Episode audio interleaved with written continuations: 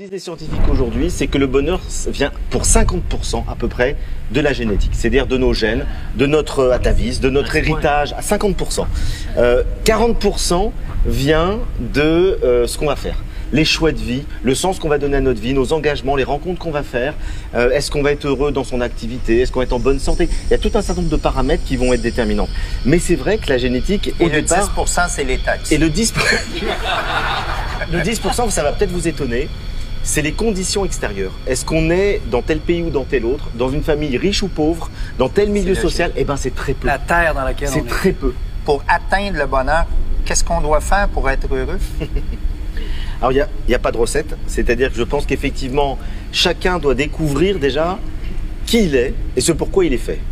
Euh, c'est ce qu'on appelle en psychologie le processus d'individuation, c'est-à-dire aller chercher au-delà de tous les conditionnements d'éducation socio-culturels qu'on a reçus. Au fond, est-ce qu'on est vraiment à sa place?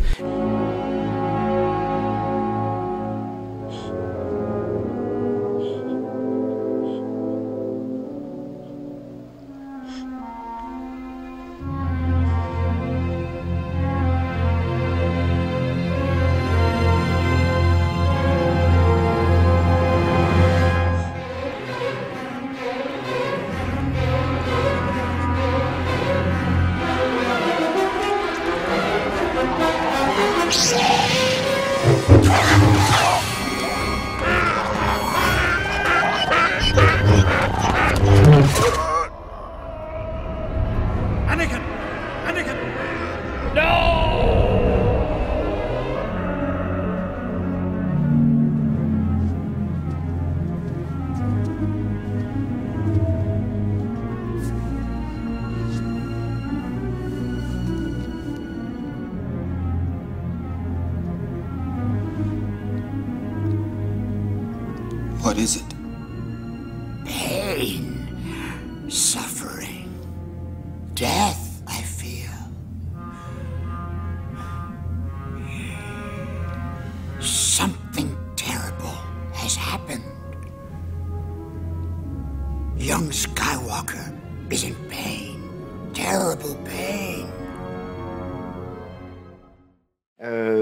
Taoïstes, contrairement aux confucéens, les confucéens nous disent le modèle du sage heureux, c'est le vieillard. Le vieillard qui a accompli toute sa vie, qui a fait tout ce travail sur lui, et donc finalement il a trouvé la sagesse. Et les taoïstes ne disent pas du tout, l'être le plus heureux qui soit, c'est l'enfant. L'enfant, il est dans la spontanéité, il est dans l'émerveillement, il est dans la joie, il est fluide. Et c'est après, lorsqu'il commence à réfléchir, c'est lorsque le mental, lorsque l'ego commence à fonctionner, à se structurer, qu'il y a des peurs, qu'il y a des interdits, qu'il y a des conflits, etc. Et il perd cette fluidité. Donc, il y a deux modèles. Il y a le modèle taoïste, a le modèle confucéen. Personnellement, je pense que je suis plus proche des taoïstes. Je crois que dans la spontanéité de l'enfance, ce qui rejoint une phrase de Jésus, d'ailleurs des évangiles, redevenez comme des petits-enfants. Et je pense qu'il y a une sorte de fraîcheur, de foi dans la vie, d'émerveillement, qui est très très utile au bonheur. If you think that your little friends can escape me, you're sadly mistaken.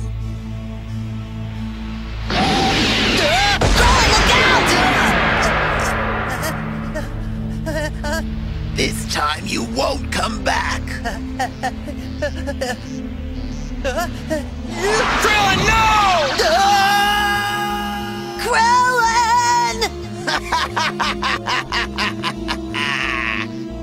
Frieza, stop this!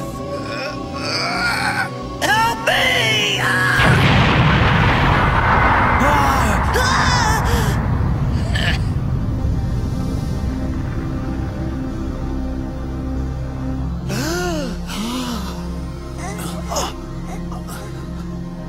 Now who was it? It was Krillin.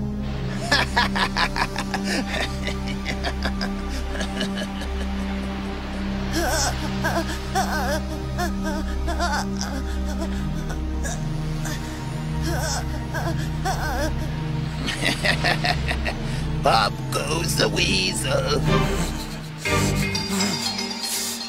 I won't let you get away with this!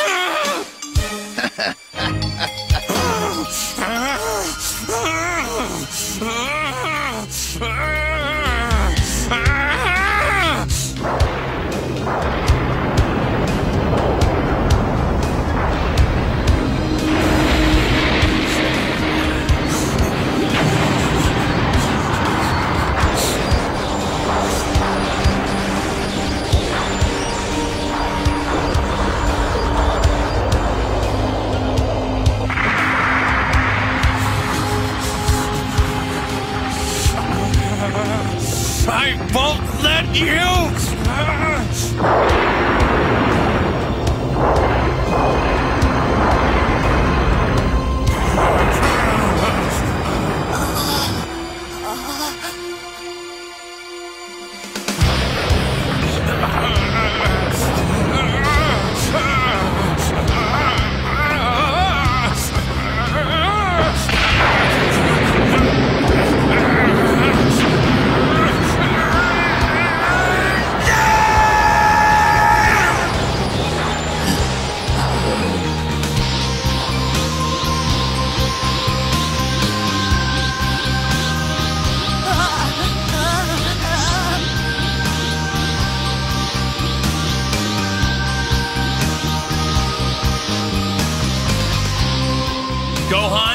Listen very carefully. You must leave this planet now and take Piccolo with you. Got it? This is the last time I'm going to tell you! Get out of here right now, Gohan!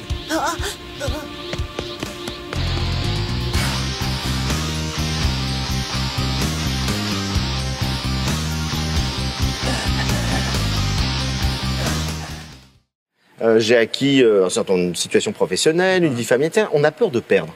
Et je crois qu'un des obstacles au bonheur, c'est de vouloir contrôler la vie. Et je suis convaincu qu'on ne peut pas contrôler la vie. Euh, la vie est en mouvement permanent, comme disent les bouddhistes, et qu'une des clés du bonheur, c'est justement d'accepter ça, de ne pas contrôler, d'être dans le lâcher prise, d'être dans cette espèce de confiance qui fait que si on est déstabilisé, si la vie nous envoie une difficulté, un obstacle, une épreuve, quelque chose qu'on n'avait pas prévu, eh ben essayons d'écouter vers quoi la vie nous réoriente plutôt que nous opposer totalement en disant là ça, me panique et, donc je pense que le, le lâcher prise c'est une des clés du bonheur.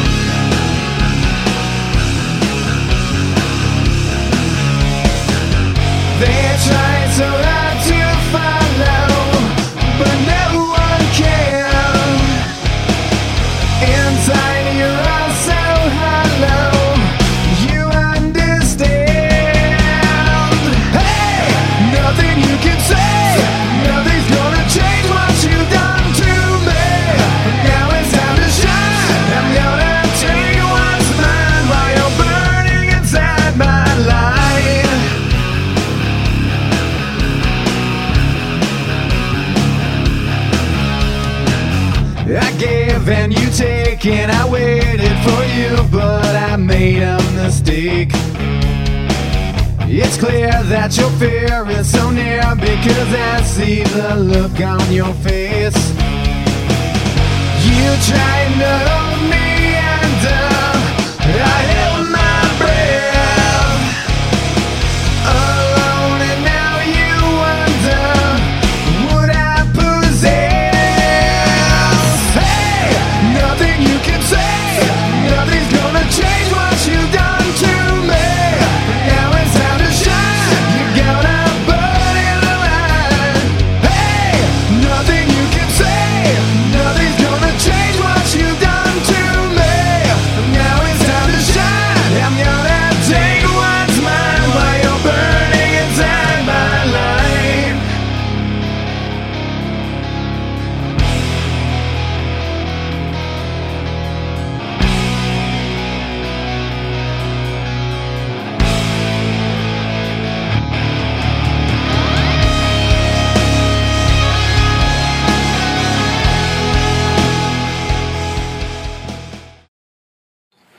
ça confirme cette règle-là. C'est-à-dire qu'au fond, le fait de partager, le fait de partager le bonheur rend plus heureux.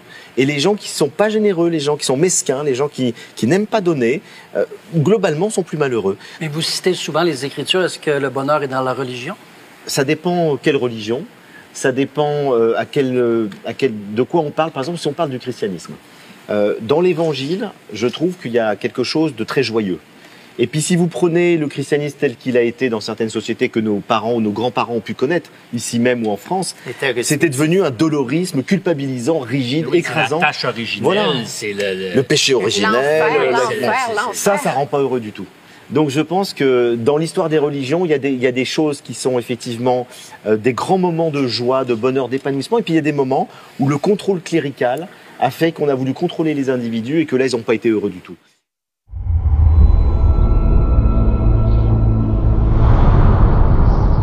Knew the mob wouldn't go down without a fight. But this is different. They've crossed the line. You crossed the line first, sir. You hammered them, and in their desperation, they turned to a man they didn't fully understand. Some men aren't looking for anything logical. They can't be bought, bullied, reasoned, or negotiated with. Some men just want to watch the world burn. Starting tonight, people will die. I'm a man of my word.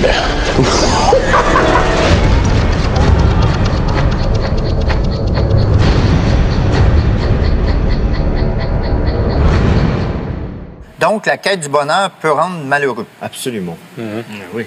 Absolument. C'est aussi un des paradoxes, c'est que on est peut-être trop dans une recherche volontaire et obsessionnelle du bonheur.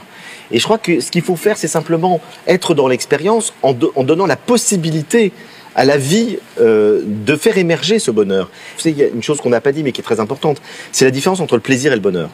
Et au fond, le mot bonheur est né chez les Grecs de cette réflexion sur le plaisir. Le plaisir, c'est l'expérience qu'on fait tous. Euh, quotidiennement, euh, on recherche le plaisir. On a soif, on va boire, on a du plaisir, on écoute un morceau de musique qu'on aime, on a du plaisir, on regarde une bonne série télé, on a du plaisir. Donc on recherche le plaisir toute la journée, c'est ce qui nous meut. L'homme est un être de plaisir. Mais la somme des plaisirs ne, ne, fait font pas, pas, le bonheur. forcément de bonheur. Et Ouais. pourquoi? Et c'est Épicure qui, le premier, répond très bien à la question. Il dit parce que tout plaisir n'est pas bon. Il y a des plaisirs qui nous font du mal. Il y a trop de plaisirs qui tuent le plaisir. On le voit, on mange trop, on boit trop, bah après on est, on est mal pendant un bon moment. Euh, et il faut savoir sélectionner les plaisirs. Et donc c'est la raison qui va nous permettre de nous dire il faut m'arrêter à ce moment-là, il faut pas chercher tous les plaisirs euh, parce que j'ai fait tel engagement de vie, parce que j'ai j'ai telle valeur, je vais pas forcément chercher tous les plaisirs immédiats. Et donc il faut modérer le plaisir. Et Épicure, qu'on parle d'Épicure, on dit oui, c'est la jouissance, pas du tout. Vrai. Épicure, c'est la recherche du plaisir, mais le plaisir modéré, le plaisir qualitatif. C'est la qualité contre la quantité. Et le bonheur, c'est donc la recherche d'un état de plaisir intelligent, d'un plaisir qui est euh, mu par euh, une recherche d'équilibre, une recherche d'harmonie.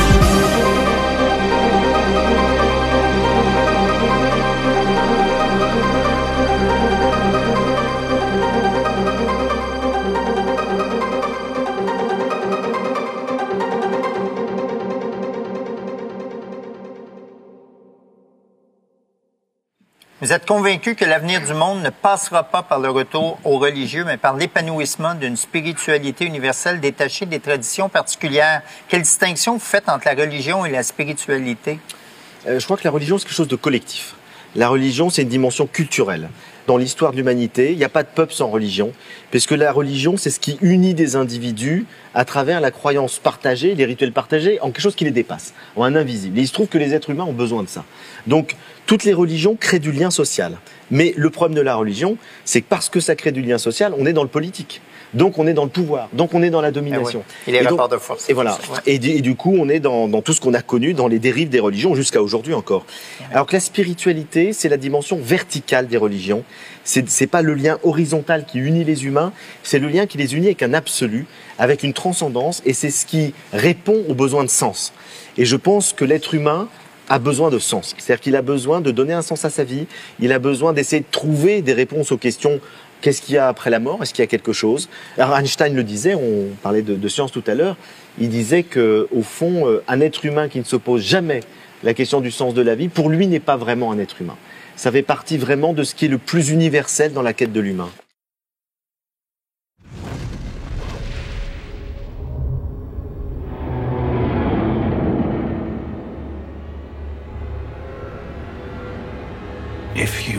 Yourself more than just a man,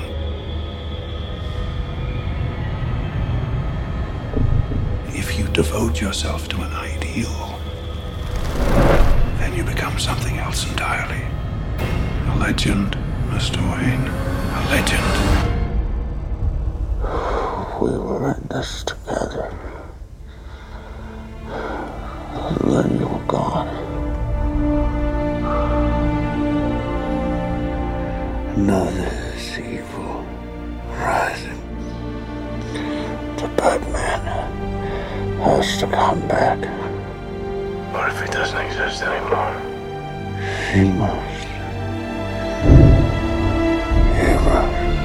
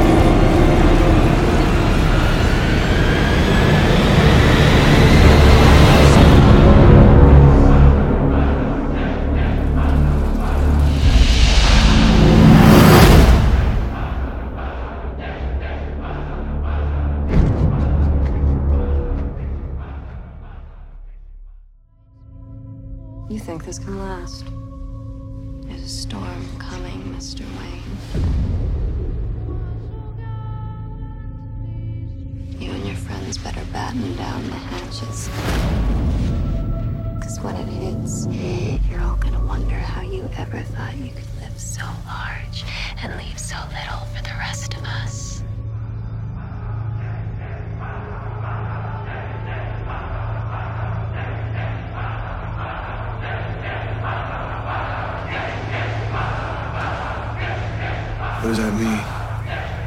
Rise.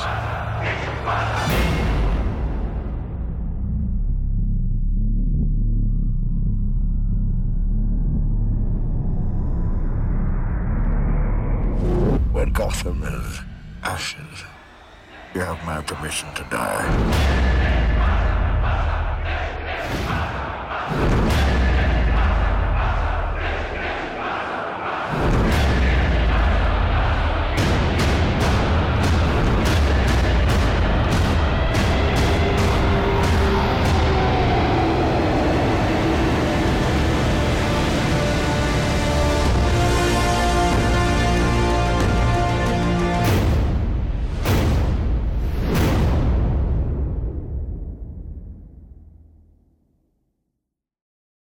Que signifie euh, pour vous la montée des intégrismes religieux à laquelle on assiste présentement? Je crois que c'est lié au choc des cultures.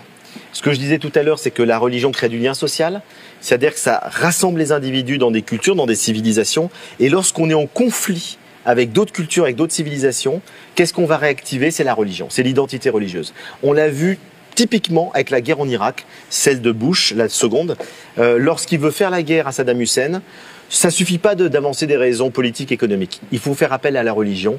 Et du coup, il fait, euh, il parle de l'axe du bien contre le mal, une croisade contre le mal. Et Saddam Hussein, qui est totalement athée, totalement laïque, va répondre en essayant de mobiliser les musulmans et en disant il faut faire un djihad contre le Satan américain. Donc la religion en période de conflit politique et de conflit culturel, c'est quelque chose que les gens vont rechercher contre les autres. C'est pour ça qu'aujourd'hui la religion est dangereuse. C'est ne va pas rechercher ses fondements spirituels, c'est ne retourne pas dans ses sources spirituelles les plus profondes, elle est totalement dangereuse.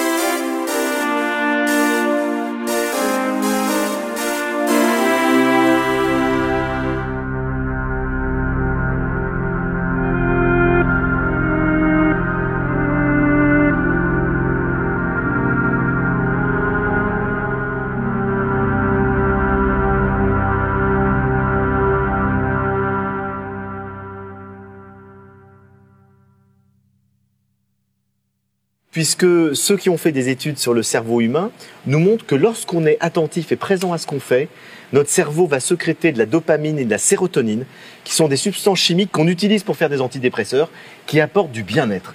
Et donc, ce qui est formidable, c'est que la science aujourd'hui, par la chimie du cerveau, explique ce que les sages nous disent depuis 2500 ans. C'est que pour être heureux, il faut être attentif à ce qu'on fait.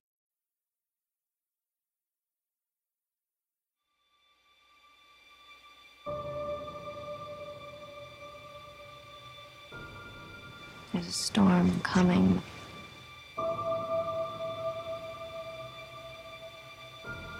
You sound like you're looking forward to it.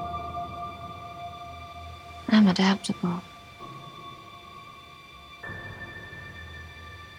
What are you? I'm Gotham's reckoning.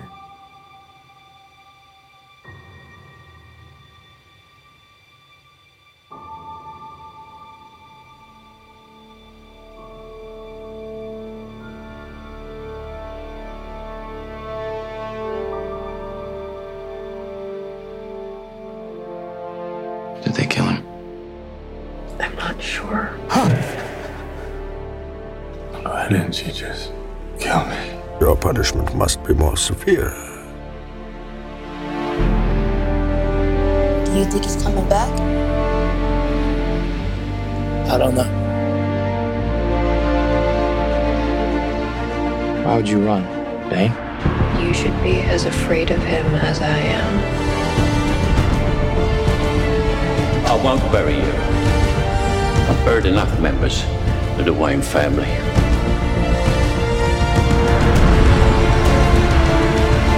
You don't owe these people anymore. You've given them everything. Not everything. Not yet.